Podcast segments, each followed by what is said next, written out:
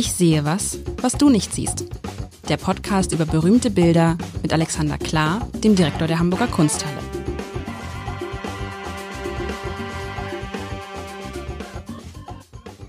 Herzlich willkommen. Picasso. Es ist ein echter Picasso heute bei Ich sehe was, was du nicht siehst, das Spiel, das Alexander Klar, der Direktor der Hamburger Kunsthalle, zusammen mit mir spielt. Mein Name ist Lars Heider. Ich bin normalerweise Chefredakteur des Hamburger Abendblatts, aber in der Zwischenzeit begeisterter Kunstleihe und ich äh, freue mich wieder unglaublich mit dir zu spielen, lieber Alexander. Äh, du hast mir einen Picasso mitgebracht, einen echten Picasso. Das kann die Hamburger Kunsthalle auch. Ja, äh, ein bisschen Name-Dropping schadet ja auch nicht. Wir sehen uns heute das äh, Porträt, nein, Entschuldigung, das ist gar nicht als Porträt betitelt. Das Bild heißt Der Kunsthändler Clovis Sago ist von 1909. Der Kenner von Picasso weiß, dass sich hier die kubistische Phase schon ein wenig äh, entfaltet hat. Äh, wir befinden uns äh, sozusagen in der dritten Phase. Da gibt es eine blaue Periode, eine rosa Periode und jetzt sind wir in der dritten Metamorphose von Picasso. Der braunen, der grauen Periode, oder was ist das jetzt? das klingt fast schon abschätzig. Du magst braun und grau nicht dann solltest du nicht bei Nein, nein, gar nicht, nur weil Nein, nein, nur weil, weil du sagst gerade so, die anderen, die anderen Perioden hatten ja so frische, frohe Farben. Und jetzt ist es ja ein Bild, wenn ich es kurz beschreiben darf, man sieht einen Mann mit einem sehr eckigen, kantigen Gesicht und kantigen Körper, der so ein bisschen nicht einen direkt anguckt, sondern an einem so schräg vorbei guckt, der ein graues Sakko hat, was mit oben mit so einem Knopf ganz oben geknöpft ist, was man glaube ich nicht macht. Also zumindest wenn der Knopf zu weit oben ist, aber vielleicht war das früher anders. Er hat einen grauen Bart, er hat graue Schläfen und einen braunen Hut und hin, im Hintergrund ist auch alles braun und grau und ist jetzt nicht unfreundlich das Bild deswegen, aber es ist eben halt kein farbenfrohes Bild. Deshalb war ich jetzt irgendwie, habe ich gedacht, diese dritte Farbe Phase hat jetzt irgendwie ist die braune Phase oder die graue Phase oder die dunkle nee, Phase also das sind ja alles auch äh, nach, äh, sagen wir, nachher aufgezwungene Dinge, wobei Kubismus da, das ist, äh, das ist eine gemeinschaftliche Erfindung von Braque und Picasso. Und ich glaube, das haben sie tatsächlich als, als, als Erfindung von sich so wahrgenommen und lanciert. Die blaue Periode und die rosa Periode, das sind, äh, soweit ich mich erinnere, spätere kunsthistorische Zuschreibungen, wobei man echt sagen muss, die blaue Periode, das Blau, das führt in die Irre. Das sind total blasse, blaue, kränkliche Figuren in der Regel. Also ähm, bis dato war eigentlich bei Picasso nur die allererste Phase ähm, farbig und kraftvoll. Es wird eigentlich sofort relativ hohl, traurig. Diese, da sind so Figuren, die er oft mal gemacht hat aus dem Zirkusmilieu. Die sehen alle total abgehärmt aus. Also ähm, warum er den Munk als Propheten des Ersten Weltkriegs genommen hat und nicht den Picasso, der mindestens genauso gut mit diesem so eine Endzeitstimmung verbreiten konnte in seiner blauen und rosa Periode, weiß ich gar nicht. Jedenfalls, äh, hier haben wir eigentlich etwas durchaus Lebensvolles gemessen an den anderen Perioden. Okay, also ein Kunsthändler. Ist das ein Kunsthändler, der das, deshalb sieht man im Hintergrund sieht man so ein paar Rollen, äh, man sieht so ein bisschen äh, äh, so ein paar Rahmen, man sieht auch irgendwie so, also man sieht alles Mögliche so angedeutet und der Kunsthändler sitzt dann da so ganz entspannt, finde ich, und wartet darauf, dass einer kommt und ihm was abkauft. Ja, so wirkt's, nicht wahr? Also ähm, dazu kann man, vielleicht muss man nicht wissen, aber das, ich weiß es zufällig, weil ich mich eingelesen habe. Äh, Clovis Sargot äh, ist ein früher ähm, äh, Galerist von Picasso, der in seinem Vorleben Clown war, im Circus Medrano gedient hat und ähm, dann sich umgeändert hat. Das ist ja ähm, Galeristen mögen. Daher dieser Gesichtsausdruck. Die, daher, Entschuldigung, gleich, aber daher dieser, nein, er hat den Gesichtsausdruck eines Clowns. Du hast recht. Dieses, eines weißt du, dieses, Clowns. Dieses, des traurigen Clowns. Aber jetzt erzählt, wieso mögen die Galeristen verzeihen? Galeristen, äh, die bessere Clowns? Nee. Es, es schadet ja nichts, wenn man in seinem Vorleben als Galerist Clown gewesen ist. Ich glaube, der äh, der Judy Lübke, der äh, von der Galerie Eigenart pflegt das, glaube ich, sogar ein wenig als als Markenzeichen okay, man muss jetzt als Galerist oder Galeristin nicht zwingend Clown oder Clownin sein, aber so ein bisschen Showmanship ist nicht schlecht. Insofern glaube ich, dass seine Vorbildung als Clown nicht geschadet haben wird. Besonders ist natürlich tatsächlich, dass er sich zu einem Zeitpunkt für Picasso erwärmt hat, als das noch niemand sonst tat. Also Picasso wurde von wenigen Leuten früh gefördert. Ähm, das war eine verschworene Clique von, von, von Leuten, die ihm geholfen haben und das war aber natürlich keinesfalls ausgemacht, dass man hier den Malerstar des 20. Äh, Jahrhunderts vor sich hat. Insofern ein Visionär. Eigentlich eben sagen, ja, du wolltest eigentlich eben sagen, es schadet nichts, wenn ein Galerist auch einen richtigen Beruf erlernt hat. Sei ehrlich, das wolltest du eben sagen. Ah, das ist, oh Gott, das könnte ja fast auch für Kunsthistoriker zu Nein, nein, das hat das nicht. Aber äh, komm, ich finde, das ist, also jetzt, wo ich das, ja, es ist ein Clown, der Kunsthändler geworden ist und Picasso schafft es wirklich, diesen Clownblick, der ist so, deshalb war ich vielleicht auch ein bisschen irritiert am Anfang. Der ist echt super gemacht. Auch dieser Hut. Deshalb muss dieser Hut auch sein. Das, äh, Clowns haben ja auch immer diese Hüte auf, meistens so rot-weiß gepunktete. Aber dieser Hut ist auch so ein klassischer Clownshut mit der Krempe so leicht nach oben, ne? Ist ja nicht so, ja. dass die Krempe irgendwie gerade ist, sondern die Krempe nach oben. Der Typ hat was, äh, äh, hat so was Schalkhaftes, was Lustiges. Und, auch, der, auch der Bart. Und gleichzeitig sehr würdig. Also ich finde, er, der, er hat, ja, er hat äh, den, den Schalk des Clowns, den ernsten Schalk, ist ja auch vielleicht in Richtung trauriger Clown, aber natürlich auch die Würde eines Kunsthändlers, der hier Avantgarde-Kunst ähm, verkloppen möchte oder muss. Du hast auch schon sehr schön beschrieben, ich, äh, du, du hast gesehen, was ich zuerst nicht gesehen habe, da rechts ist tatsächlich ein ähm, rückwärtiger Bilderrahmen zu sehen. Ein natürlich deutlicher Hinweis auf seinen Beruf. Auch links könnte man diese Papierrolle als ähnliches sehen. Dann weiß ich nicht, ist, würdest du einen Schrank nennen, was man da im Hintergrund sieht? Ich würde auch sagen, im Hintergrund ist irgendwie ein Schrank, aber der, der irritiert mich so ein bisschen, aber vielleicht ist das ein Schrank, wo noch mehr Papierrollen drin sind oder so. Ne? Womöglich. Aber es, ich finde, es ist schön, es ist schön angedeutet. Ja, und, und auch so ein bisschen in der Unschärfe. Was aber ganz großartig ist, äh, wir Freunde gepflegter Barockmalerei schätzen ja besonders so diese Porträts von äh, sitzenden Päpsten auf Thronen. Und dem Picasso gelingt es hier total geschickt, aus einem Bilderrahmen und einem Stück Papier und einem Schrank im Hintergrund einen Thron zu machen, auf dem er hier sitzt. Oder? Du hast recht. Deshalb, und deshalb gibt's diesen Schrank da im Hintergrund. Das ist der einzige, das kann der einzige, weil der Schrank ist auch so ein bisschen schräg. Du hast recht. Es, es wirkt wie ein, er, er wirkt, als würde er thronen, obwohl er gar nicht thront. Und den Vorwurf muss man sich auch nicht gefallen lassen. Der sitzt da. Stimmt. Der sitzt da, aber, aber das, wo, äh, was hinterher formt sich das quasi zu so einem imaginären Thron, lustigerweise links noch angedeutet, die, die, die Farbe des Schrankes rechts wird links fortgesetzt, fortgesetzt ohne die Formen des Schrankes, was natürlich eine fantastische Erfindung ist. Und noch besser ist, die Farbe geht ja sogar noch aus dem Schrank heraus. Über Absolut. den Schrank hinaus. Und geht, dann in so ein, und geht dann in was? Ist das, ist das, ist das eine Art Gardine? Ist das, was ist das da, was man da sieht? Ich glaube, das ist gar nicht so wichtig. Es ist Hintergrund, fast so ein bisschen wie, wir erinnern uns, Anita Reh hatte ja auch so einen ungeklärten Hintergrund, der eigentlich eher so eine Art Fläche schafft. Ähm, genau, Fläche ist äh, das äh, Stichwort, was ich dich, äh, wie, wie, äh, dieses Bild ist ja nicht sehr dreidimensional. Also das wollte ich dich gerade fragen. Nee, aber, aber ah, da hat es wieder gesagt. Er hat es wieder gesagt mit dem dreidimensional. Das stimmt, aber es schafft trotzdem, er, er, er schafft so eine Zweidimensionalität. Man hat das Gefühl, der Hintergrund ist wirklich der Hintergrund, obwohl das ja alles eine Fläche ist. Ja. Also ihm, ist, ihm gelingt ja. es sehr, sehr gut, dass sozusagen der, also so, so wie bei einem Foto, wo du den Vordergrund scharf stellst, die Person scharf stellst, und der Hintergrund ist ein bisschen unschärfer, wobei das in diesem Fall nicht unschärfer ist, aber es ist halt weiter weg. Es ist, es, du kriegst so eine Gefühl für die, für die Tiefe des Raumes. Also man hat zumindest, äh, also fangen wir mal so an. Ein Bild, haben wir ja schon mal festgestellt, ist in jedem Fall eine Abstraktion, denn es überführt eine dreidimensionale Wirklichkeit auf ein zweidimensionales Feld. Ähm, aber manche Bildern gelingt dann tatsächlich die, die, die Behauptung von Räumlichkeit durch Fluchtlinien, durch Dinge, die größer oder kleiner gemalt werden. Das ist hier nicht so der Fall. Das ist fast schon wurscht. Man denkt sich, der Schrank kann halt nur hinter dem Menschen sein, weil wäre er vor dem Menschen, äh, sähe man den Menschen nicht und wäre auf dem Menschen, würde man ihn auch nicht sehen. Insofern kann der Schrank nur dahinter sein. Aber gemalt ist natürlich keinerlei Linie darauf hin. Absolut. Und, und was heißt das jetzt? Äh, das heißt, also, ja, das ist große das heißt, Kunst. Naja, nee, das ist eine zunehmende Form der Abstraktion, die, wir sind ja auf dem Weg in die Ungegenständlichkeit der allgemeinen der Kunstgeschichte. Zu dem Zeitpunkt hat ja Tatlin schon sein schwarzes Quadrat gemacht und Kandinsky äh, spielt schon mit lauter Bildern, die, die die figürliche Gegenständlichkeit verlassen haben, zugunsten so oszillierender Farben zuerst einmal. Der Picasso hält sich Zeit seines Lebens an die Figur, aber er wäre natürlich nicht äh, zeitgemäß, wenn er aus der Figur nicht vollkommen andere Dinge machen würde. Und das beginnt eben mit dem Kubismus. Der Kubismus, oh Gott, jetzt, jetzt fange ich hier an, irgendwie zu, zu, zu dozieren. Das wollten wir eigentlich gar nicht, ne? Aber ja, ich sag's ist, noch Das ist wichtig. Man will ja was, man will ja alle die, Kubismus, viele Leute wissen vielleicht gar nicht, was Kubismus ist.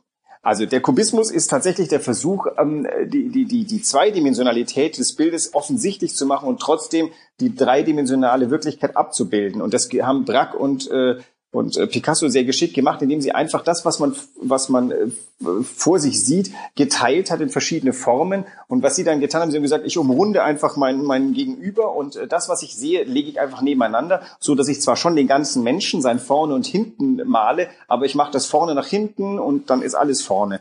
Und äh, das passiert, die, das sind lauter Flächen, die, die zueinander gefügt werden.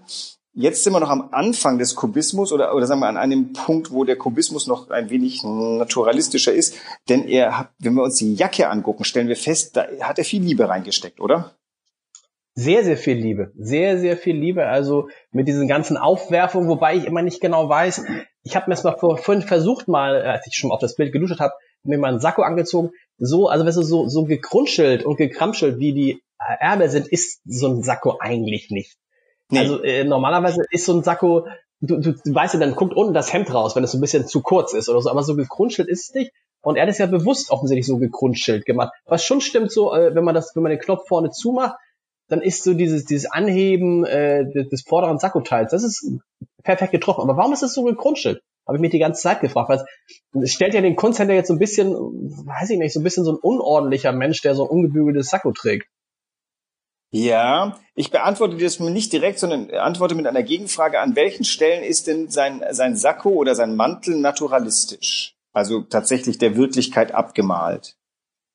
Hm, oben an den Schulterpartien, finde ich. Da, wo der Knopf, ja. der obere Knopf zu ist. Ja. ja. An den Schulterpartien wunderbar. Diese, diese, also diese Farben und dieses Aufgreifen dieses Brauns nochmal. Das ist echt toll. So, da ist Ach, es naturalistisch. Darunter das Hemd, das ist ja nur so angedeutet. Ob er eine Krawatte trägt, das kann sein, das muss nicht sein. Und alles andere man, ist äh, dann anders. Der, der, so das Revers ist auch noch recht deutlich. Der, der Knack dieser genau. Falte genau. ist sehr schön gemacht. Ähm, auch äh, nichts davon übrigens äh, geometrisch oder symmetrisch, denn die beiden, die beiden Schnitte in seinem Revers sind nicht identisch. Der rechte ist kleiner, der linke großflächiger. Tatsächlich ist also ein, das ist ein ziemlich räudiger Mantel, den er da trägt, der aber gleichzeitig eine gewisse Eleganz ausstrahlt, die fast unerklärlich ist, oder? Ja, findest du? ich finde es gar nicht so elegant ist der jetzt nicht, oder? So mittelelegant, nee, würde ich sagen. Du, du hast gerade geradezu das Schwärmen angefangen, als du die Materialität da oben mit den changierenden Brauntönen beschrieben hast. Das ist doch sowas, also da, da hätte ich jetzt gesagt, das ist das, was ich mit elegant meine. Du hast hier so äh, kein Glanz, aber angedeuteter Glanz, Lichtreflexe, und dem gegenüber, jetzt gehen wir mal an das Unordentliche, schauen wir uns mal den von uns aus gesehenen linken Ärmel an. Versuche mal diese ja. Formen in irgendeiner Form zu beschreiben. Ganz das ist schwer. ganz schwierig. Das ist, das ist ganz schwierig. Das ist ja wie so ein, ah, ist ja wie so ein, wie so ein, wie so eine Welle, wie so Wolken, also irgendwie so wie kein ja. Ärmel dieser Welt sein würde. Also so, so kriegst du kein Ärmel, also so kein Sakko dieser Welt sieht so aus. Wenn du auf die, auf den rechten Arm guckst oben, das ist noch dieses typische an der Schulter, weißt du, wo es sich so eindellt. Ja. Das hat man, aber dann kommen ja da auch diese Wellen, Wellen, diese Aufwerfung, das gibt es nicht. Du musst mir jetzt sagen, was soll denn diese Aufwerfung? Es ist nicht, es ist nicht naturalistisch gemalt.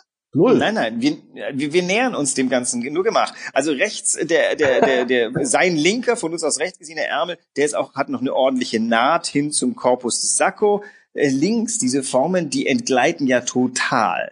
Ähm, also Total. da hast du, da hast du tatsächlich so Kaskaden, äh, da hast du Einkerbungen an Stellen, die nicht hingehören. Die, die Naht äh, ist, ist zweimal geschweift, man hat keine Ahnung, wozu dieser Schweif dienen sollte. Eigentlich hilft links, dass man das als Ärmel erkennt, lediglich der Ort, an dem das Ding ist und unten sieht man ein wenig in den Ärmel rein. Das da ist es wieder so ein Ticken, wie die Wirklichkeit sein könnte. Man blickt nämlich auf die untere, auf das Ende des Ärmels und blickt hinein in den Arm sozusagen oder am Arm genau. in den Ärmel hinein. Alles andere ist ähm, eine freie Erfindung. Ja, ähm, äh, wozu dient das? Dass er, der hätte doch auch echt, ich meine, es wäre viel einfacher gewesen, den Ärmel äh, gerade runterzumalen. Genau. Das fragst du mich jetzt, also der ich jetzt ja, hier try, try und froh war, dass ich, dass ich, dass ich den Clown erkannt habe. Wozu dient das? Ich weiß es nicht. Ich stelle mir vor, der Kunsthändler ist auch genau. Ja. Also alle diese Formen alle? unterstellen wir mal haben einen Sinn, weil der Picasso ist ein schlauer Kerl, der weiß ja, was er malt. Und wenn er, also ich meine, wenn er diese Anstrengung unternimmt, so, so, so komische Formen auf dem Ärmel zu malen ähm, und, und er spart sich das, das einfache gerade Linie malen, dann will er uns was sagen. Naja, ähm, ja, ich will das nicht so direkt beantworten, weil ich finde es am schönsten, wenn du selber drauf kommst. Schau dir nochmal den Bart von ihm an, da ist was ähnliches zu beobachten. Ähm, beschreib mal die Formen des Bartes. Da ist ja auch sowas drin. Ja, das, das wollte ich ja vorhin schon. Der Bart, der ist ja auch, der ist, erstmal hat er ganz, ganz viele verschiedene Farben, der Bart. Das kann aber sein. Er ist sowohl so ein bisschen braun als auch so ein bisschen grau. Ich finde auch oben diese Form, dieses, es ist ja letztendlich ein Vollbart, aber der irgendwie mhm. aufgesetzt und Schnurrbart hat. Und interessanterweise sieht man ja das, den Mund überhaupt nicht. Der ist so mit so einem leichten, nee, ist nicht mal angedeutet. Und der Bart hat so eine ganz komische Form in der Mitte. Ich weiß gar nicht, wie man sich so ein Bart wachsen lassen will. Also schon, da schon gehört schon viel Trimmung zu. Ja, und, muss man auch nicht ja, geschnitten haben. Der Bart, der Bart ist natürlich, ja, ist in den gleichen Farben, äh, passt zu dem Sakko, passt aber auch ein bisschen zu dem Hintergrund. Aber was hat das jetzt mit diesen komischen aufgewählten Dingern zu tun? Du musst noch mehr so äh, ja, äh, ich stelle eine letzte Frage stellen. genau. Also ähm, würdest du dieses Bild eher in die Kategorie bewegt oder eher ruhig einordnen? Ruhig. Ruhig. Wo, woran würdest du die Ruhe festmachen? Nein, hier gibt's keine richtig oder falsch. Hier gibt's nur Antworten. Ja, ja, woran die Ruhe, würdest die Ruhe, die Ruhe, der wirkt auf mich so, als ob das so ein ganz ruhiger Typ ist, der dann so sitzt, auch ja. mit diesem melancholisch lustigen Blick. Und der sitzt dann da und so guckt, was auf ihn zukommt. Wolltest du mir jetzt sagen, dass sozusagen durch die, die, die Ärmel so ein bisschen seine, seine Dynamik andeuten sollten? Also ja, also eine Dynamik. Oh, guck mal, Nein. deine Sensibilität prädestiniert dich zum Kunsthistoriker. Also der, der Witz ist doch der, ja. tatsächlich, der strahlt eine, eine ruhige Gelassenheit aus. Und die kontrastiert erstaunlich mit diesem vollkommen unruhigen Rock, den er da anhat. Also sein Kleidungsstück, das hat ja fast ein Eigenleben. Das, man hat das Gefühl, das tanzt da Stimmt. an seinem Arm auf und ab. Ähm, ich, ich wage, jetzt wage ich mich einfach mal nach vorne. Die, die steile These ist die, du, du, also ein Bild lebt natürlich von den Kontrasten. Ein, ein Porträt zu malen ist ja schon immer eine große Herausforderung, denn absolut, man wollte ja erstens eine naturalistische Ähnlichkeit herstellen, aber dann auch meistens eine Art psychologisches, ein Psychogramm. Das, das gehört also guten Ton seit Velasquez, seit Goya gehört es, dass man nicht nur einfach ein, ein, ein plumpes Bild des Dargestellten, sondern dass man auch seine Gemütsverfassung ähm, hineinmalt. Das heißt also, Picasso stellt sich hier einem Genre, in dem es irrsinnig große Meisterleistungen gibt und ähm, den Mut zu haben, jetzt sag mal, uns seinen Kunstcenter nahezubringen, da, da, das tut man, wenn man schon eine gewisse Meisterschaft hat. So, und jetzt, er hat ja sich selbst so ein bisschen seiner Mittel beraubt. Auf der einen Seite ist aber auf der anderen Seite viel freier geworden, denn er hat jetzt auf einmal die Möglichkeit, einen ganzen Formenapparat auf uns loszulassen, den es in der Wirklichkeit nicht gibt.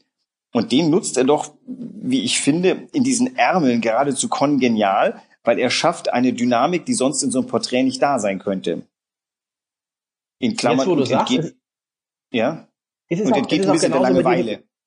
Ja, mit dem Zugeknöpfen ist natürlich auch dieses Zugeknöpfen, dieses sehr scharf zugeknöpfte, was man normalerweise ja auch nicht machen würde. Übrigens, wenn man sitzt, jetzt fällt es mir ein, wenn du sitzt, machst du ja deinen Sakkoknopf auf, egal wo der ist, richtig? Der untere ist ja offen. Ja, ja. Der untere, ist, aber der obere halt nicht.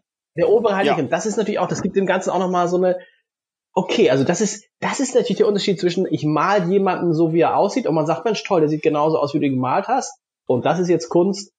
Er sieht so aus, wahrscheinlich sieht er vom Aus, vom Kopf so, wie Picasso gemalt hat, aber ich erzähle noch eine Geschichte darüber, wie er ist, durch andere Stilmittel. Exakt. Wir haben ja auch hier den, den, tollen Fall dieses ehemaligen Clowns, der hier alles andere als Clownerien macht. Der sitzt da, aber man merkt tatsächlich, der Schalk ist in den Ärmel gewandert, sozusagen. Und vielleicht auch in diese in die sonderbare Anordnung seines seines Hemdes. Ich, ich kenne mich mit zu wenig mit der Mode um 1909 aus, als dass ich sagen könnte, ob jetzt dieses äh, aus seiner aus seinem Jackett hervorlugende leicht gebogene Stück an der Stelle eines Hemdes, ob das eine tatsächliche eine eine eine sartorische Vorlage hat oder ob das eine Erfindung ist, die auch ähnlich wie der schnuddrige Ärmel so ein bisschen Bewegung reinzaubern soll. Ah, wir bräuchten einen Modespezialist in unserer Runde. Kannst du mir noch was sagen über, oder bilde ich mir das nur ein, bei allen Bildern, die ich von Picasso so vor meinem äh, geistigen Auge habe, dass er immer sehr scharfkantig malt, dass die Gesichter immer sehr, sehr eckig, selten rund sind, oder ist das Quatsch?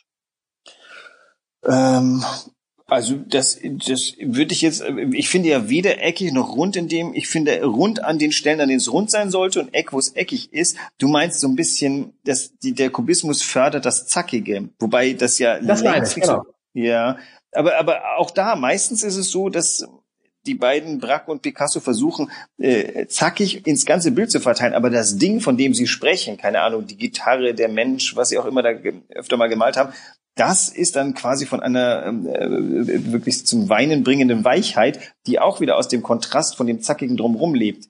Er hat ja im Endeffekt hier mit dieser Bildrolle und mit dem Keilrahmen zwei Elemente einer gewissen, er ist auch nicht zackig, aber, aber, aber so, da sind scharfe Kanten dabei. Und aber das, das Gesicht, das Gesicht, das Gesicht, das Gesicht ist aber auch ganz, das ist einfach nur ein ganz schmales Gesicht. Ich finde ja. So ganz bisschen schmales, hohe Stirn und asketisch, genau. Die Augenbrauen ja. ganz dünn, das vielleicht sah einfach so aus. Ja, und äh, wunderschöne Wangenknochen. Also ich wäre neid, bin neidisch auf solche Wangenknochen. Das ist äh, und und auch äh, der baut auch ein paar optische Gemeinheiten ein. Zum Beispiel, du siehst seine Stirn im Hut verschwinden, aber oben der der eigentliche Hut, der die Stirn bekleidet, ist viel kleiner als diese Stirn jemals sein könnte. Das heißt, entweder klappt sein Kopf da gerade ein. Das ist eine Freiheit, die sich der Picasso da genommen hat, um dem Ganzen auch wieder so eine Proportion zu verleihen. Sonst würde ja wahrscheinlich ein riesen ähm, äh, Kopf oben drauf sitzen. Und er will ja vielleicht andeuten, dass er da einen sehr klugen Kerl vor sich hat mit einer Denkerstirn. Äh, bloß hätte er die weitergemalt, wäre das Bild nicht ausreichend lang gewesen. Und dann hat er einfach die Hut verkleinert. Wie war das überhaupt? Hat der, hat Picasso seinen Kunsthändler gefragt, kann ich dich mal malen? Weißt du das? Oder hat der Kunsthändler gesagt, Mensch, mal mich doch mal? Mm, also ich, boah, nee, das kann ich dir jetzt gar nicht so sagen, wie es dazugekommen ist. Ich würde mal, also das, den Picasso haben immer Themen interessiert. Das heißt, ich würde mal annehmen, Picasso ist auf ihn zugekommen und gesagt, du hast einen Charakterkopf, dich will ich malen. Ähm, also Picasso war frühzeitig so autonom, dass er gesagt hat, ich, ich mache nur, was ich will. Ich, es, ich halte es also für schwer vorstellbar, dass der Clovis Dagu gesagt hat, du, ich kann deine Bilder leider nicht verkaufen, dann mach wenigstens ein Porträt von mir. ähm, und die, die, die, die Grundhaltung, glaube ich, ist bei Picasso immer, ich möchte mich auseinandersetzen mit dem, was in der Vergangenheit gegeben hat. Er hat sich immer gemessen an allen seinen großen Vorgängen, hat auch immer kühn gesagt, so, ich beziehe mich auf Velasquez, was seine Zeitgenossen natürlich sofort verneint haben und äh, gemeint haben, der ist ja wohl vollkommen äh, hat die Realität verlassen. Heute hätten wir keine Mühe, Velasquez und Picasso zusammenzuhängen und alle Leute würden in Ehrfurcht erstarren vor diesen beiden Meistern. Für Zeitgenossen war das eine Frechheit sondergleichen. Ähm, es gab natürlich auch andere, die sofort erkannt haben, was da Kühnes drin ist. Ähm, sein, sein späterer ähm, Galerist Kahnweiler, hat öfter mal darauf hingewiesen, dass ja quasi Picasso noch die da die Möglichkeiten der Darstellbarkeit noch ein wenig in die Gegenwart gebracht hat, zu Zeiten, wo alle anderen aufgegeben haben, keine Ahnung, Porträts zu malen, weil sie gesagt haben, geht nicht mehr, passt nicht mehr, können wir nicht mehr machen, hat er es noch geschafft und die stimmig hergestellt.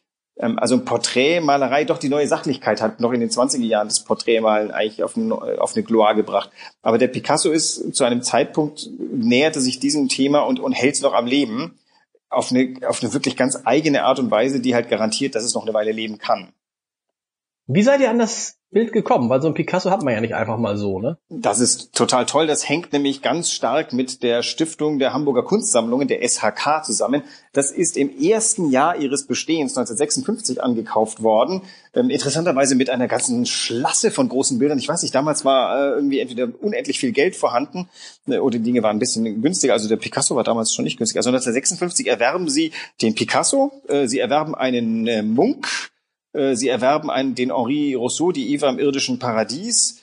Ähm, und sie erwerben ein Canaletto, also vier Sachen, die heute sich im, mehrfachen Millionenbereich bewegen, ähm, hat man damals einfach mal so kurz erworben. Das äh, ist natürlich ein, erlaubt mir einen wunderbaren Exkurs in, in die Stiftungslandschaft äh, um die Hamburger Kunsthalle herum. Das ist ähm, natürlich etwas, was eine Bürgerstadt großartig macht. Da, wo irgendwie ein abgehalfterter König noch woanders zugegriffen hätte, aber nicht mehr konnte vor dem Ersten Weltkrieg, sprang auf einmal äh, die Hamburger Kunsthalle und äh, die, die Stadt Hamburg mit hinein gesagt, die Sachen leisten wir uns und kaufen wir uns.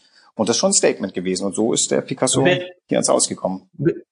Macht ihr eigentlich auch mal so eine Art Bilanz bei euch? Das heißt, ihr könnt ja mal ausrechnen, wenn es mal wieder um Geld geht, was eigentlich das Vermögen der Kunsthalle ist, weil das ist natürlich wahrscheinlich gigantisch, ne? Allein, äh, das sind, allein ja. die Bilder sind wahrscheinlich ein paar hundert Millionen Euro wert. Ja, definitiv. Genau. Wäre ich ein guter Buchhalter, könnte ich dir wahrscheinlich sogar die Zahlen nennen, aber ich sag's mal lieber nicht, weil ich es äh, immer wieder vergesse, weil das so viele Nullen sind.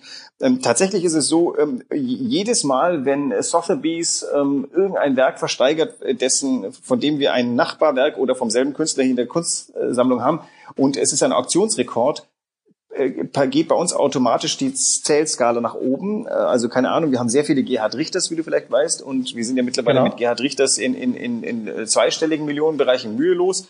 Weiß nicht, ob es dann das erste, wer, wer eigentlich der erste wird, der die dreistellige Million bei äh, lebenden Auktionen knacken wird. Jedenfalls damit gehen unsere äh, Werte gleich mit hoch, weil der Markt ist so, dass wir sagen könnten, naja, die, die Richters könnten wir jetzt alle für, keine Ahnung, 40 Millionen verkaufen. Und damit steigt natürlich das Vermögen der Hansestadt Hamburg. Das ist äh, vollkommen klar. Stimmt.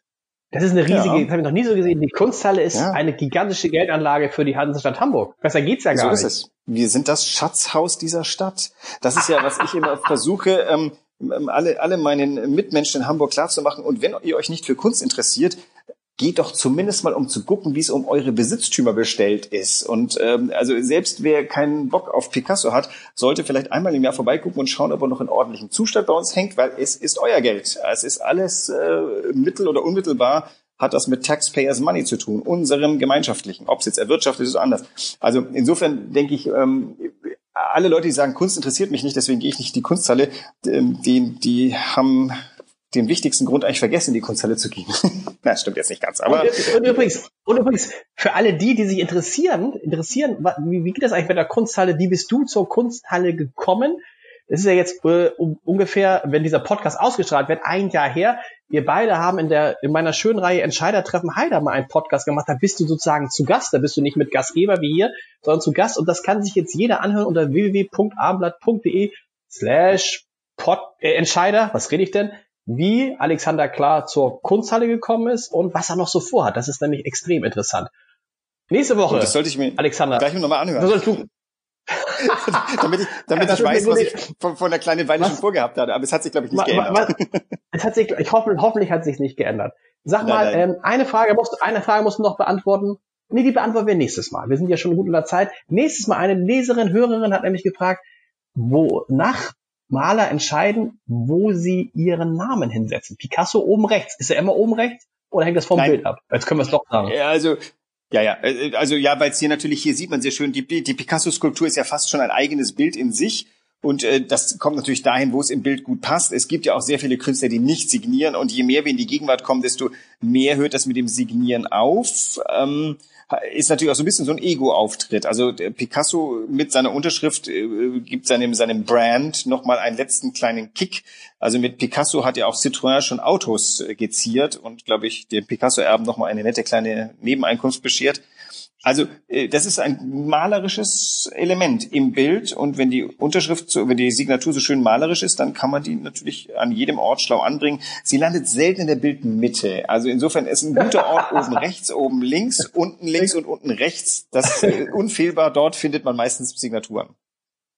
Alexander, es war wie immer wunderbar. Ich bringe dich nicht in die Verlegenheit zu sagen, was nächste Woche ist. Nachher weißt du es nicht. Aber ich freue äh, mich doch. auf nächste Woche. Du weißt es, es wird ah, deut es an. Deut es an. Es, oh. es wird tierisch. Ah, Wir hatten noch keine Tiere. Aff. Es geht um Affen. Ach, es geht um Affen. Ich hab's erraten. Es geht um Affen. Ha, bis nächste Woche. Tschüss, tschüss. Tschüss.